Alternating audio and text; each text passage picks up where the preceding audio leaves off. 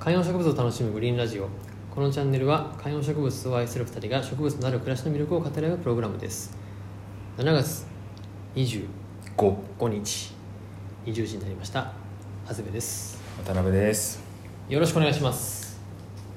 また1週間が始まっていくわけですけれども。うん。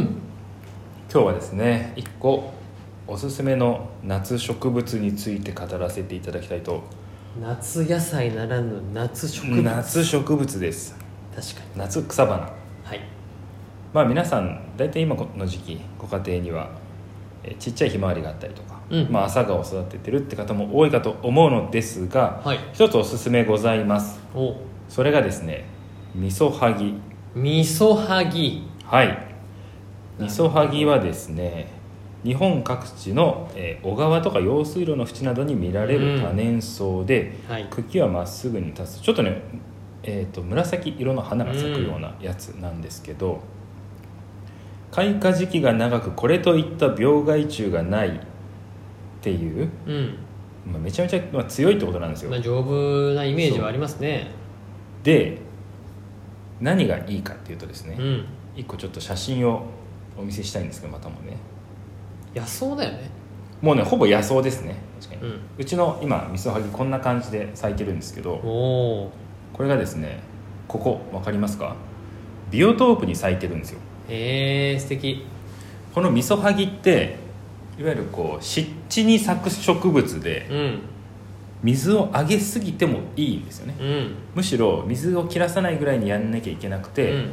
あのウォーターガーデンとかにいいってよく言われるんですけど、うん植物と生き物を育てることもできますし逆にこう水に浮き草なんかをあの鉢を使って鉢の上に浮き草を浮かべてその下に、えー、みそはぎを置くみたいな、うん。そんなこともできるっていうことで、えーかなりおすすめの植物いつもの土鉢植えの植物じゃなくてこんな使い方もできますよということで1個から提案したいなと思っております。素晴らしいですね。水辺の植物みたいなイメージですねあの広い写真にするとこんな感じですね。このうんうん。ビオトープがあってここに。でしかも高さが出るのでうん。結構あの立体感が出ますそうね立体感を演出しやすいです。でねめちゃめちゃ強いんですよ。実はちょっとこの写真をもう一個見てほしいんですけどこれ。去年の秋以降にビオトープのこのミサギ全く全部枯れたんですよ。うーん。でもちょっとこの辺分かりますかね。ミソハギって地下の茎で増えるんですよ。だから、えー冬に全部水に出てるとか枯れるんですけど、うん。うん根っこだけ生きてるんですよ。うん。でその根っこが生きててここから春になると生えてきてこの花が咲く状態にまた戻るっていうやつなんですよ。素晴らしい。水生植物ですね。そう。欲しくなりました？いや100円ぐらいで売ってますホームセンターであそうなんだ。そう。しかも、えーしかももうほっといたら一生こうやって出てくる。まあそうだよね。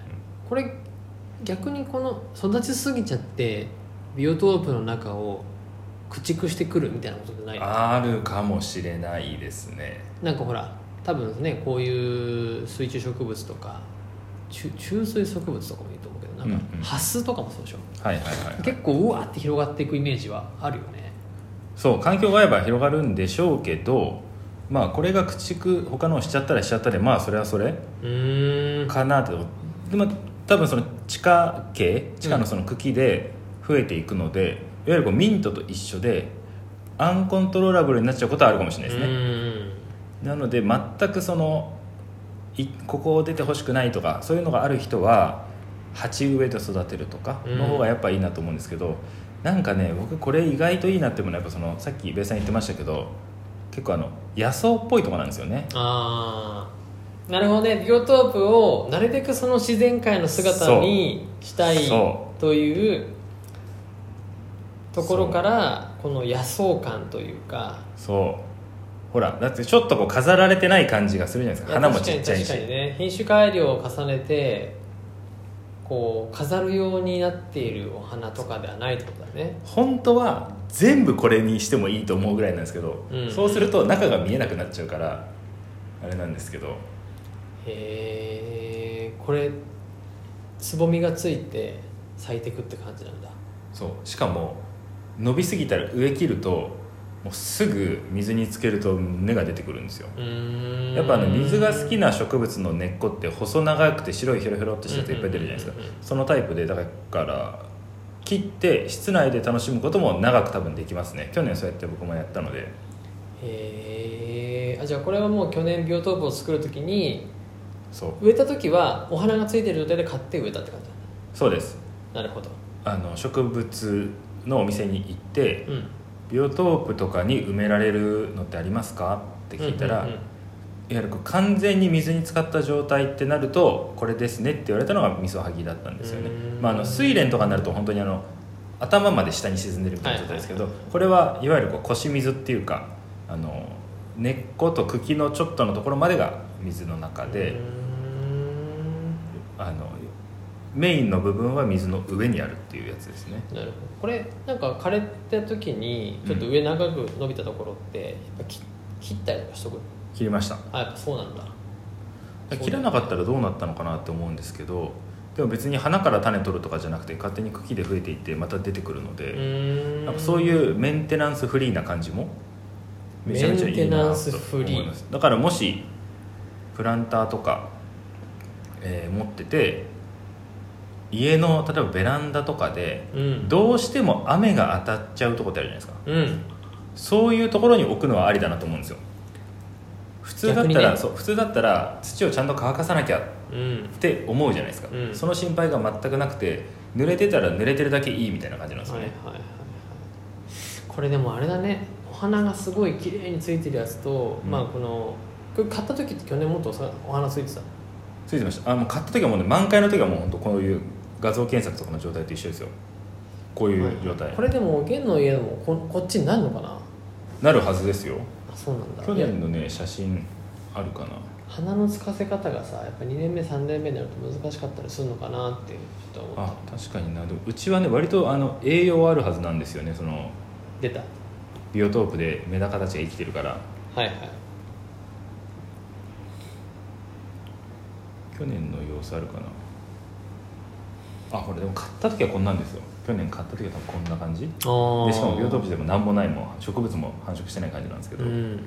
もう今ってその植物に侵食されてるというか今の写真はもう植物がこう出てきてるんですよねうん中から別のやつが。で去年のやつで見ると分かりやすいかも。去年の買ったばっかりのやつあるかなこれは枯れてる時ですねもう。はいはいは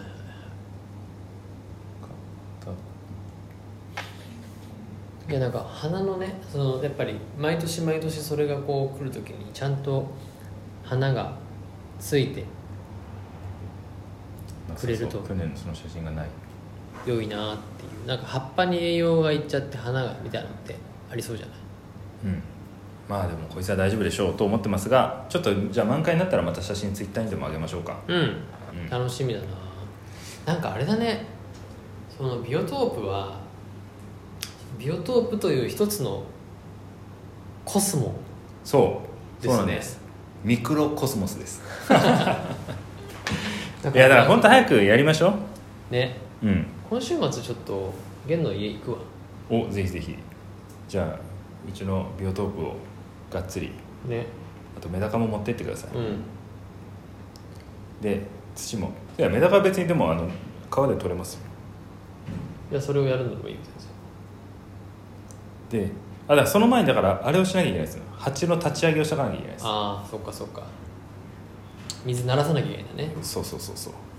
ビオトープやってる方ぜひちょっとこの方チャンネルたまにこう月に1回ぐらいこのビオトープの話をこうやってする機会もありましてうん。ぜひあの僕だけの説得だと弱いので皆さんやってる方は「長谷部さんビオトープいいですよ」とコメントいただければ非常にありがたいでございます。ええ。わかりました。